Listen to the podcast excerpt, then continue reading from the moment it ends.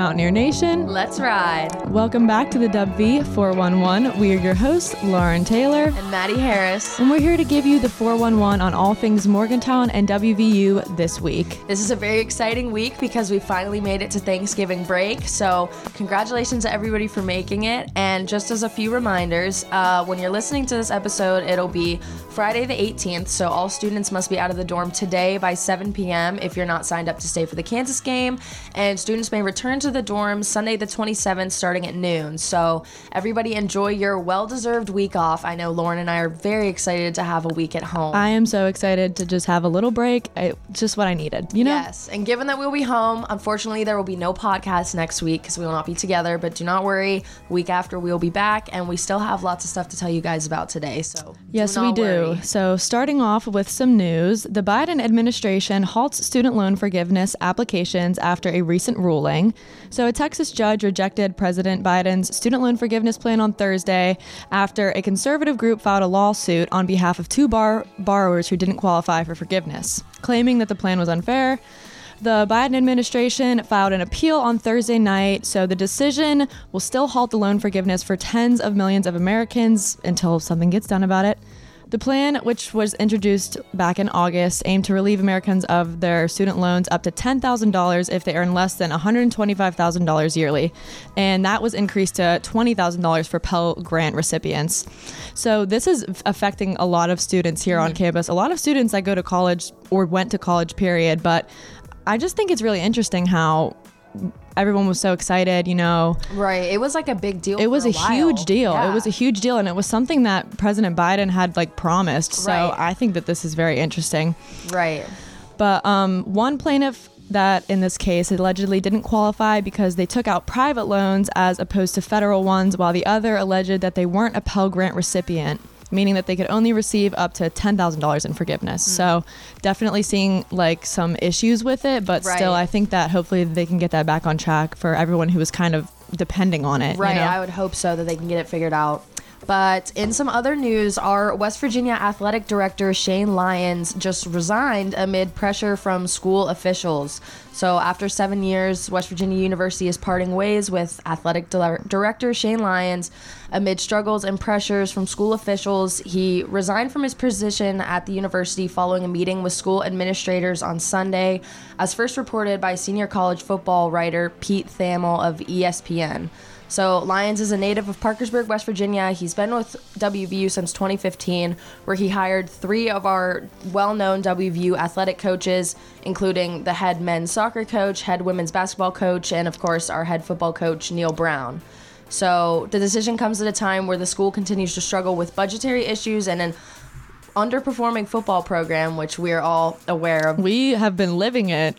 yes. So, among other athletic programs, have been struggling as well. So, I feel like this has been something that has been bound to come for a while. I know. I actually need to like get on Yik Yak and see what people are saying about this. I haven't been keeping up with it, but I'm sure people have a lot to say about it. About this, a lot of funny things to say about this. I mean, everyone's been talking about Neal Brown. I feel like that's all Oh I've my gosh, hearing about. literally Fire Neal Brown this, get rid of him that. Since the beginning of the year, I Yeah. think like I've just heard so much about this. this is actually really crazy. I can't believe this. So, uh, WVU officials said that they plan to have a new director selected in three to four weeks, which honestly seems pretty fast. So, we'll I mean, see what happens. I know. Hopefully, it bodes well for the university. Right. But speaking of saying goodbye, WVU accesses four public health degree programs, and I think that this is cray cray. It is. But West Virginia University is cutting four master's degree programs in public health following approval by the school's Board of Governors on Friday. So the programs include social and behavioral sciences, occupational and environmental health science, epidemiology, and biostatistics.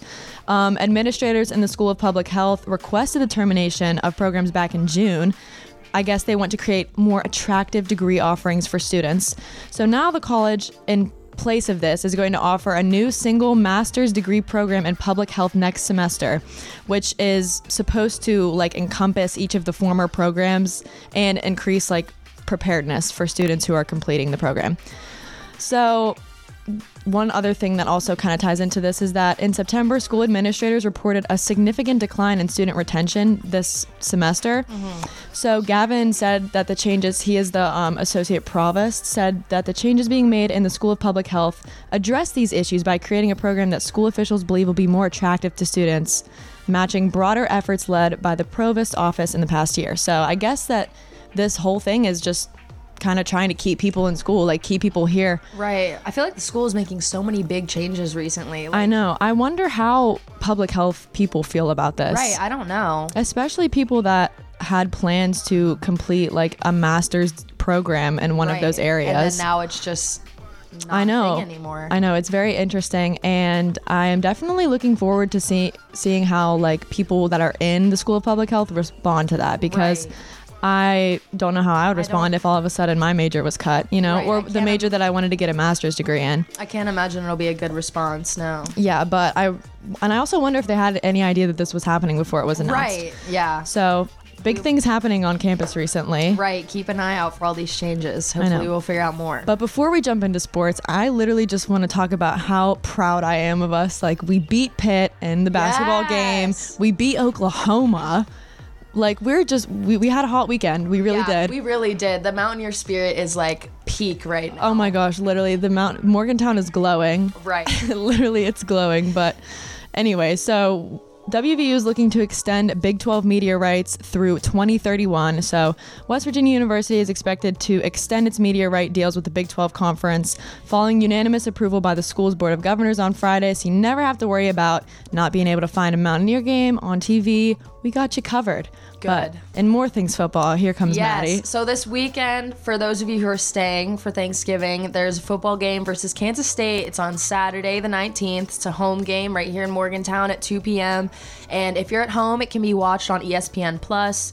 So currently, our record is four to six, but we're coming off of a win off of Oklahoma that was crazy. So I feel like our momentum is like pretty high right now. I know. I'm so happy about that win. But the, it was such a terrible day. But I mean, I that. Mountaineer win just made right everything better, end, literally. yeah. And then Kansas State, they're currently 7 3, and they're coming off of a big blowout against Baylor. It was 31 3. So I don't know how I'm feeling about this game this weekend. I can say that I'm pretty much out of the football mindset, honestly, and I have just been super focused on basketball recently. So I don't know how it's going to go. Well, I also just want you to know that after the Oklahoma win this past Saturday, my dad texted me and he was like, Maddie was on the money. Like, she called Yeah. it. So, I mean, I'm hoping for more Maddie sports predictions in the near future. Maybe if I say they're going to win, they'll win. Maybe it's. I don't know, but I thought it was so funny. But speaking of winning, I went to the basketball game last night, which by the way, it was the first time I'd ever been to the Coliseum, which is crazy. I know. I can't believe you've never like had to go in I it for anything before. But I watched the Morehead game last night. We won 75 to 57. The first half was pretty much like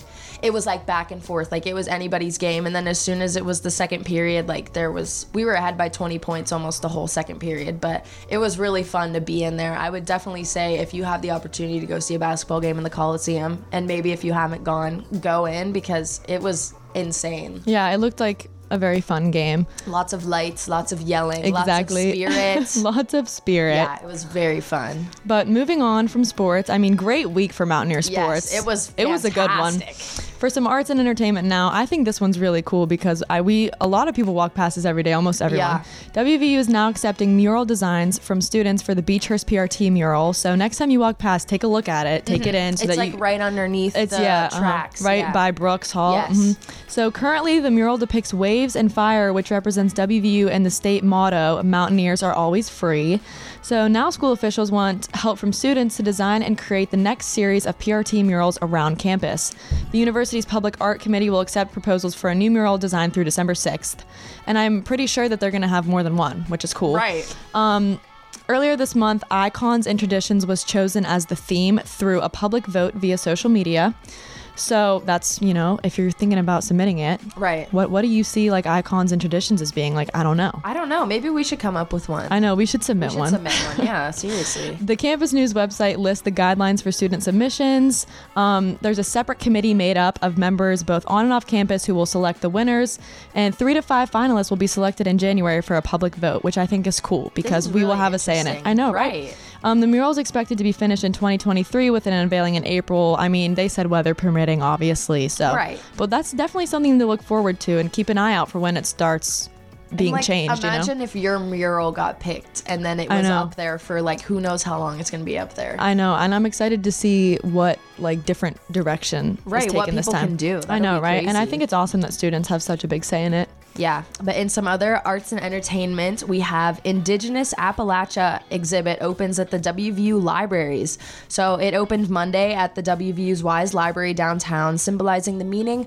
of being an Indigenous person person in the world today. The exhibit, displayed in a circle throughout the bottom floor of the library, celebrates the history of Indigenous people in Appalachia and the culture that keeps them connected.